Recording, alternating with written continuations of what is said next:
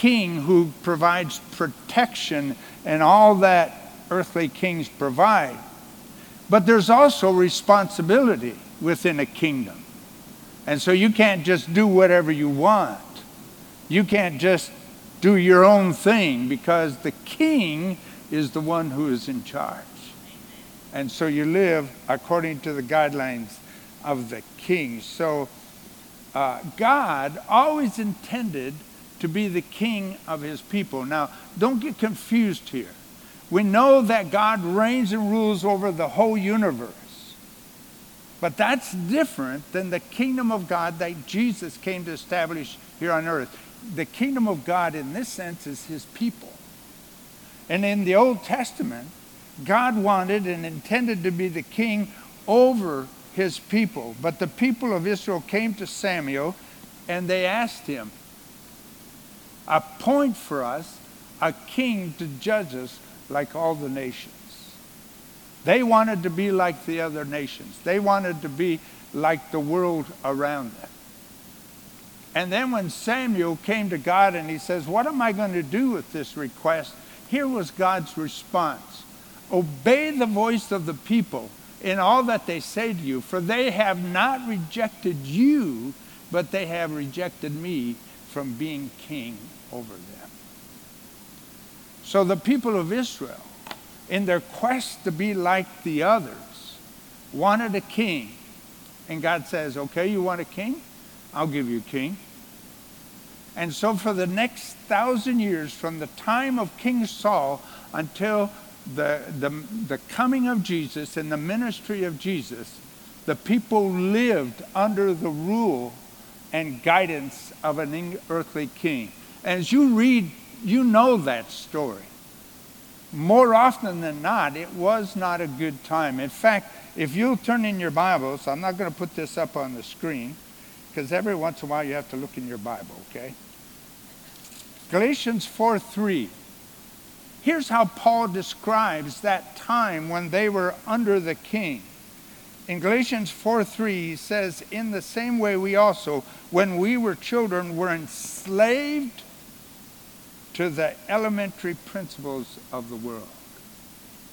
When you're not under the guidance of a real king, someone who can give you good guidance and good direction for your life, Paul says we were enslaved to the rudimentary or elementary things of this world. But now look at what God's plan is in verse 4. But when the fullness of time had come, God sent forth his son, born of a woman, born under the law, to what? To redeem those who were under the law so that we might receive adoption as sons. So now Jesus comes and he's preaching the good news of the kingdom of God. And here it is. We are no longer enslaved to these elementary things of the world, but through Jesus, we are born again into the kingdom of God. That's what Jesus said to Nicodemus. You cannot see the kingdom of God unless you are born again. We are born again into the kingdom of God, and now we live under the guidance and direction of the king. So we need to understand that when Jesus establishes his kingdom, though, it's not a physical kingdom. Remember what he said to Pilate? My kingdom is not of this world. So we're not establishing some physical nation. We're not establishing some physical uh, uh, arena in which God is, Jesus is now a king. It's, it's, it's a way of life.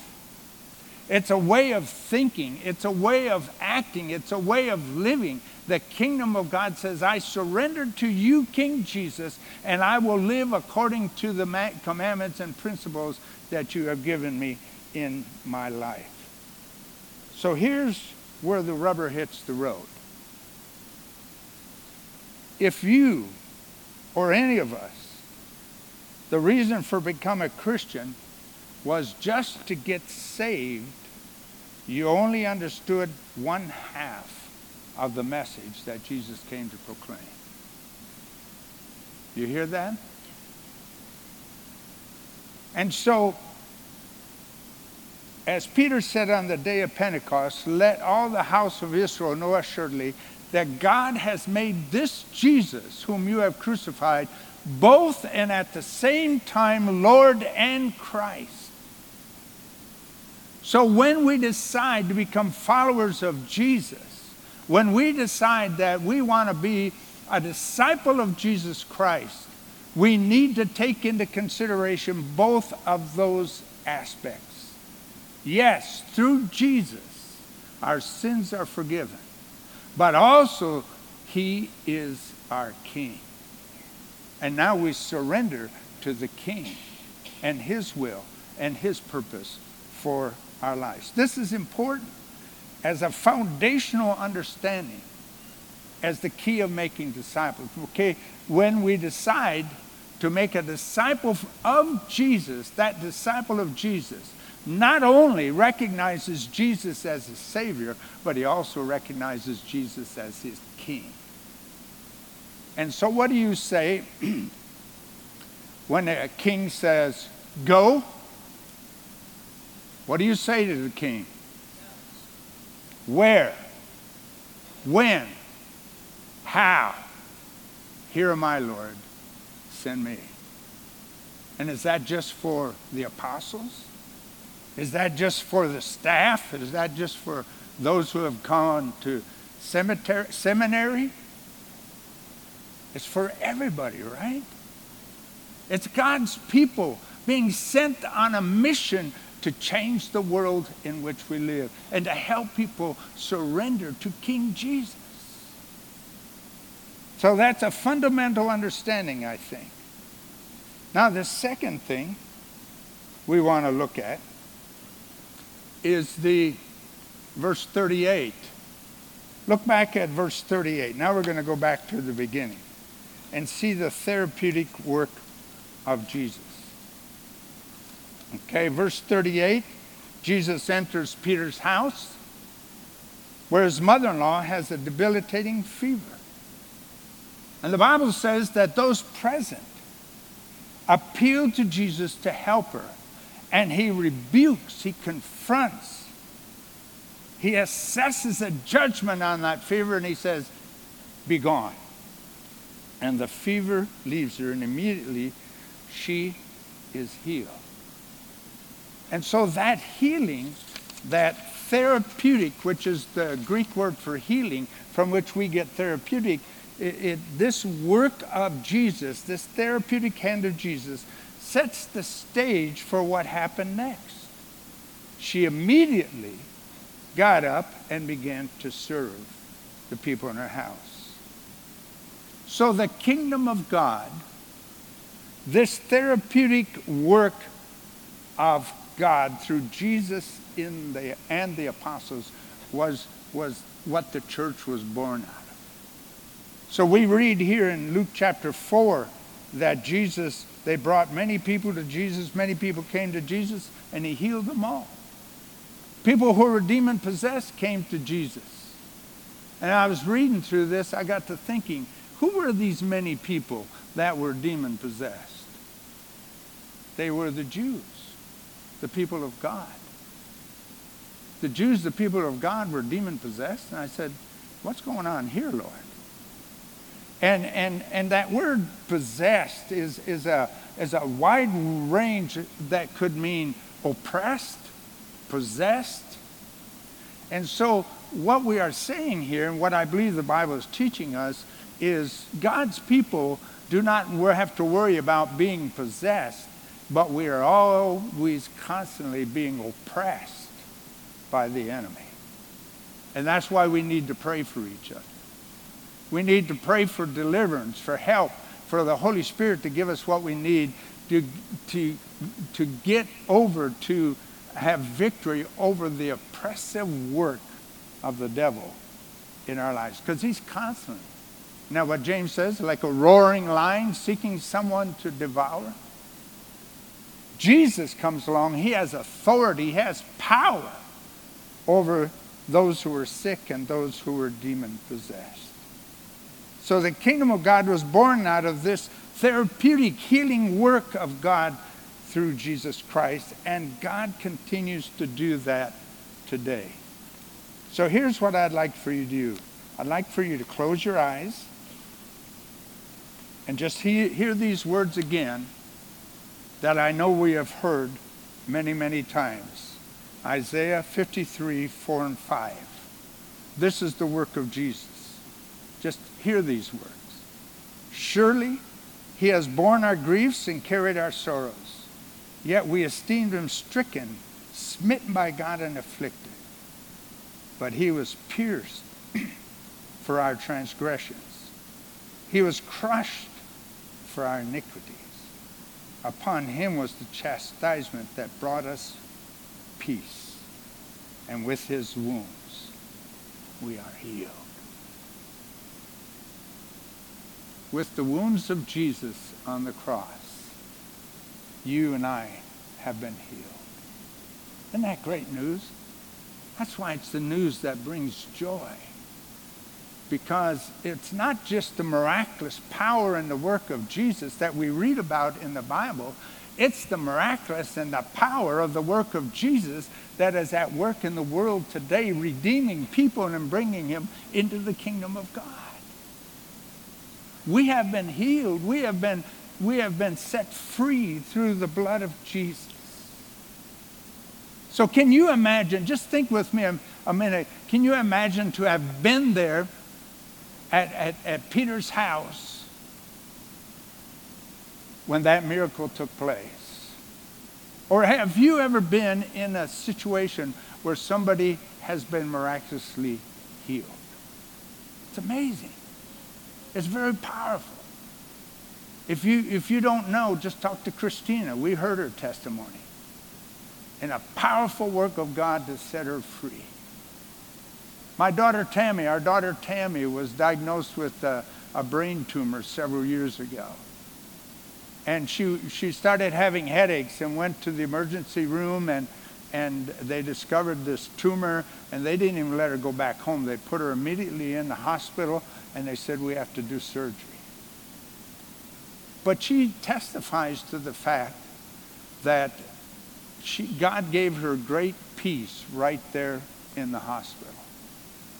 And the neurosurgeon had, this is in Brazil, had actually studied in the U.S., knew about a machine that was not available in Brasilia, but was available in Sao Paulo. So they had it flown up to Brasilia.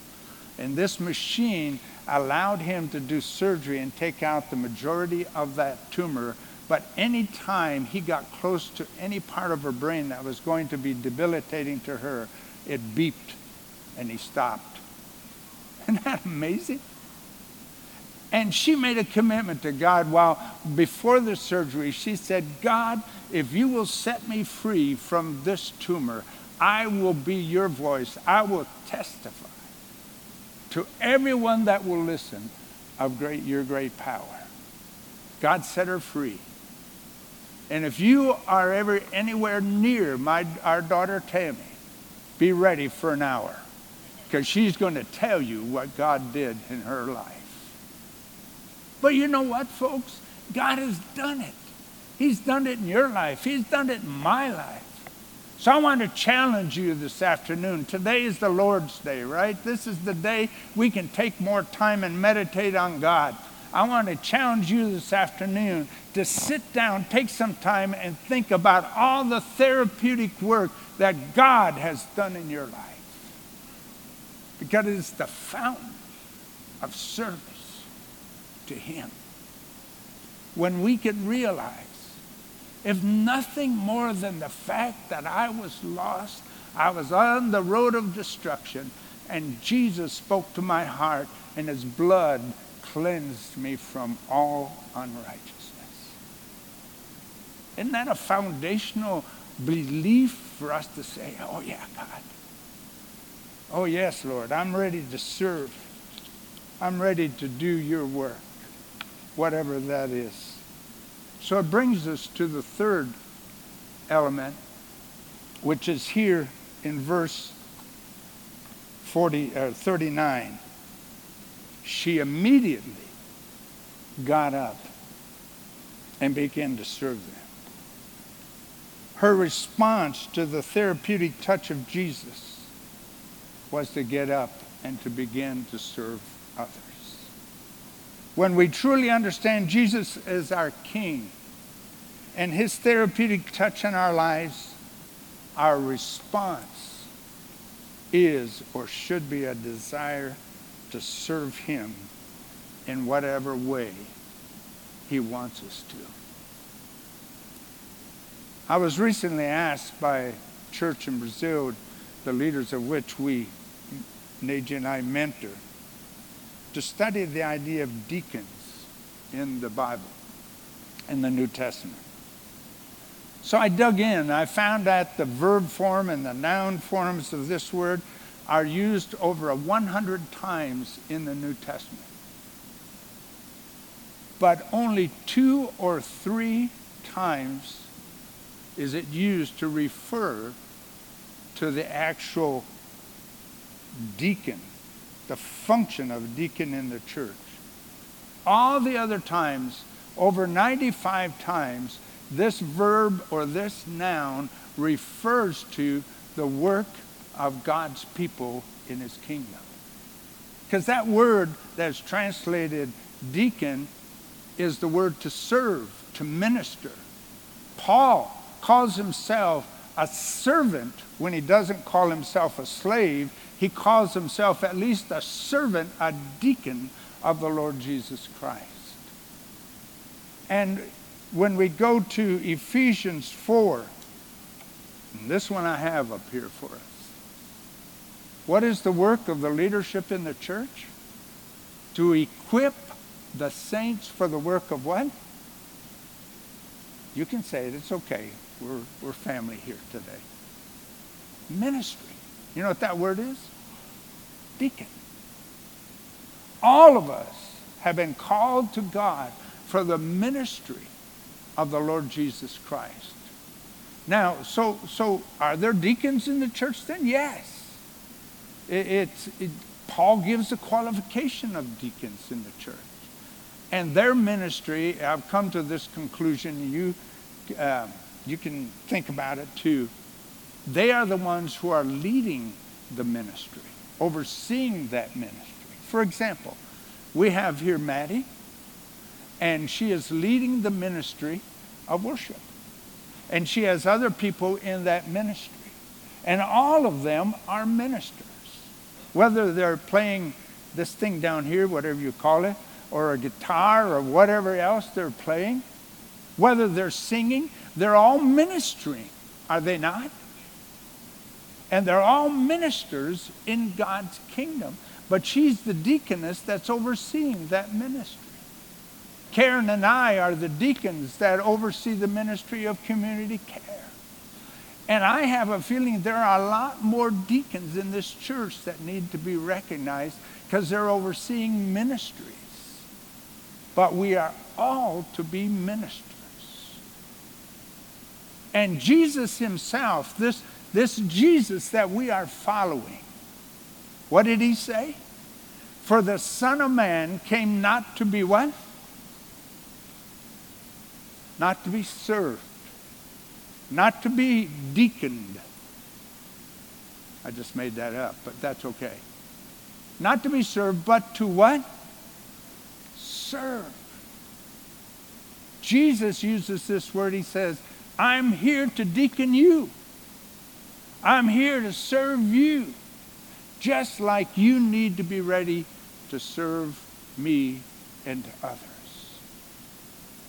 It's a very interesting word in the New Testament, but we have all been called to serve. And, and it, I forgot, oh yeah.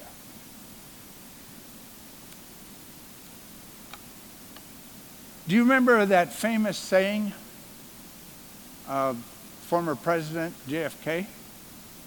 I remember exactly where I was the day that he was shot. I was coming up the steps going into our Bible college when somebody came down and said, President Kennedy has just been shot.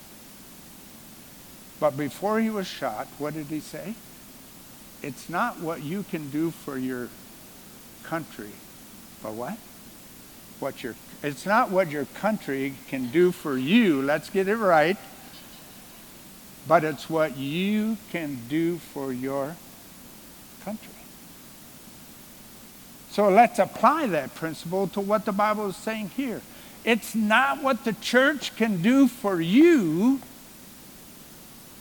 but it's what you can do for the church of our Lord Jesus Christ. Amen? Amen? Are you in there? So it's, it's not what the church can provide for you. This, unfortunately, we're in. You, you know why Jesus said it's very hard for a rich man to enter into the kingdom of heaven? Because the more we have, the more independent we become. The more we have, unfortunately, the more selfish and self centered we become. Jesus knew that. Jesus said there's a great danger in, in, in wealth. And so what happened in America and what we became very consumeristic. We go to the restaurant that treats us right. If they don't treat us right, we're not going back. We'll go to this store and buy something here. If they don't treat us right, we don't go back. We'll go to the church that provides us the most. And if we don't get the most from that church, we'll go somewhere else. Pretty self centered, wouldn't you say? And yet Jesus said, I came here not to be served, but to serve, not only to serve, but to give my life as a ransom for many.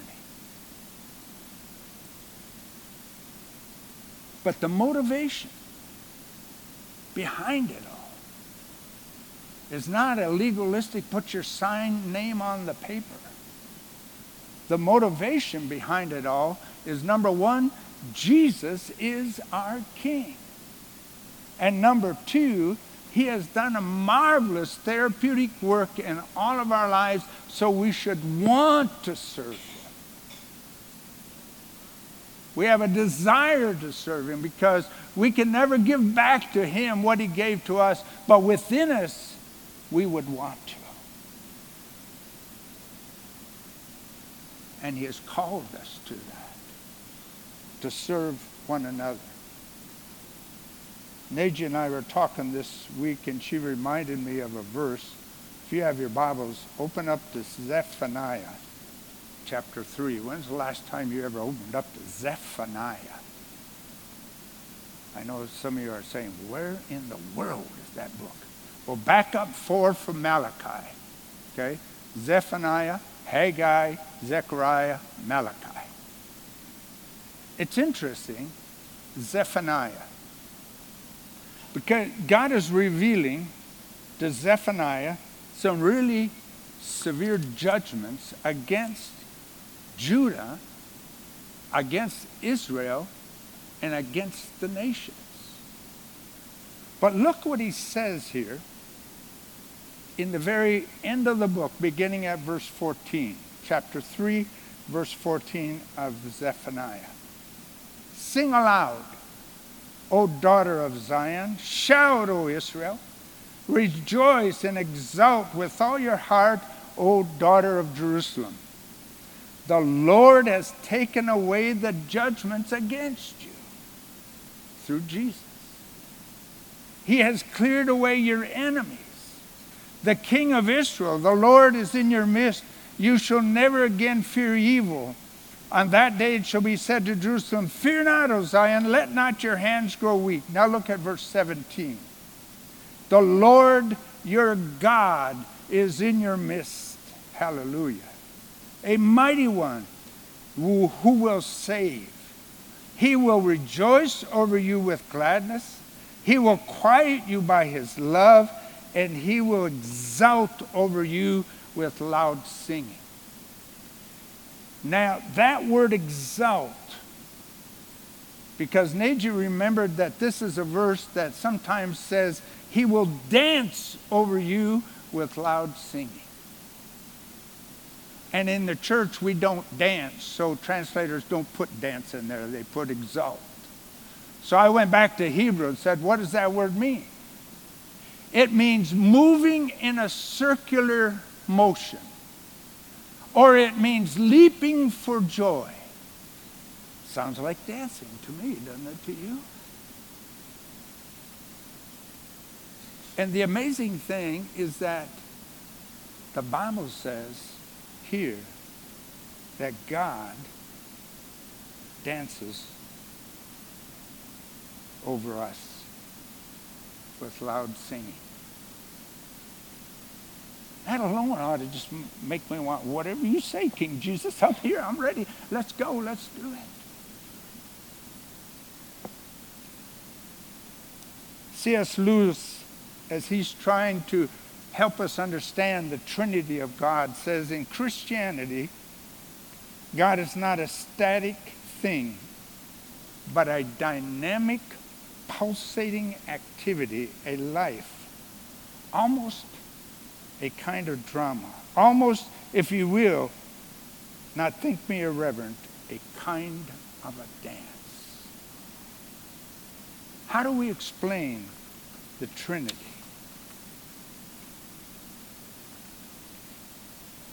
Timothy Keller, in his book Jesus the King, just kind of describes it this way the Father, the Son, and the Spirit are pouring love and joy and adoration into each other, each one serving the other. They are infinitely seeking one another's glory, and so God is infinitely happy. And if it's true that this world has been created by this triune God, then ultimate reality is a dance. Picture God the Father, God the Son, God the Holy Spirit in this unity, tremendous unity of love and, and, and, and just there ready and wanting to serve each other. But what happens to us? In our self centered life, we stand here and we say, everybody else can orbit around me.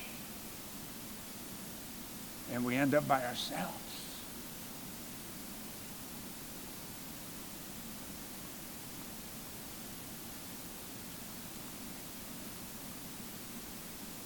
God is not like that. God is dancing over us, his church. And that tremendous unity Father, Son, and Holy Spirit, out of that flows a tremendous love to the world. And so if God is into dancing, don't you think he's inviting you and me to come and dance with him? To be a part of that? To be a part of a self-giving love that says you're more important than I am. You're more beautiful than I am. You are more important to God than I am because it frees us all up to encourage and build each other up and strengthen each other and to serve one another in the kingdom of God. But when in our self centeredness we stand and wait for everybody to orbit around us, we stand alone. So I want to call you this morning to a time of repentance and confession. A time for you to renew your commitment to God and His church. Jesus is our King. He has done a tremendous amount of therapeutic work in our lives. And now he calls us to serve him whenever, wherever, whatever he calls us to do. And if we had that relationship with the Trinity like God wants us to have, understand He loves us unconditionally. I don't even understand that. I need it. I don't understand it. But He does because He is love. That's what flows in there. And He says, Come, join me. Let it flow in your life. Let us flow together. Let us be the people of God, the church of Jesus Christ that He wants us to be in the world today. Let us be His people. I invite you to stand with me now. But I also invite you to take whatever position that you feel God is leading you to take at this time. We're going to sing this song. I give my life away. I give my life away so you can use me, God. I give my life away so you can use me. It's not in your bulletin. We're just going to help you sing it this morning. Maddie and I are here, and we're just going to help you sing it. Feel free to kneel, feel free to bow down, feel free to stand, sit, whatever position you feel led to do. But sing it with us now. I give myself away. I give myself away. I give myself away. So you can use me. Sing that again. Give myself away. I give myself away. I Give myself away. So you can use Sing that one more time. I give. Give myself away. I Give myself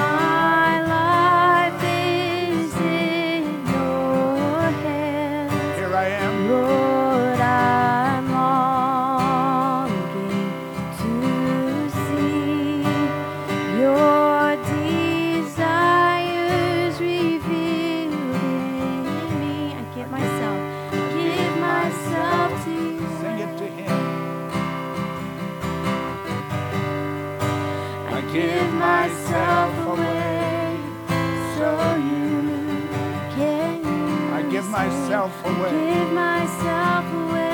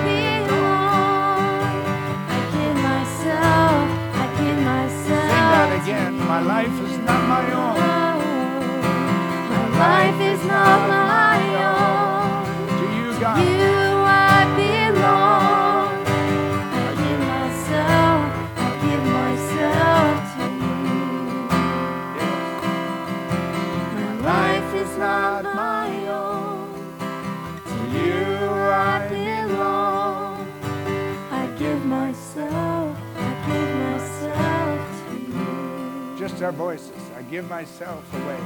I give myself away. I give myself away. Sing it out.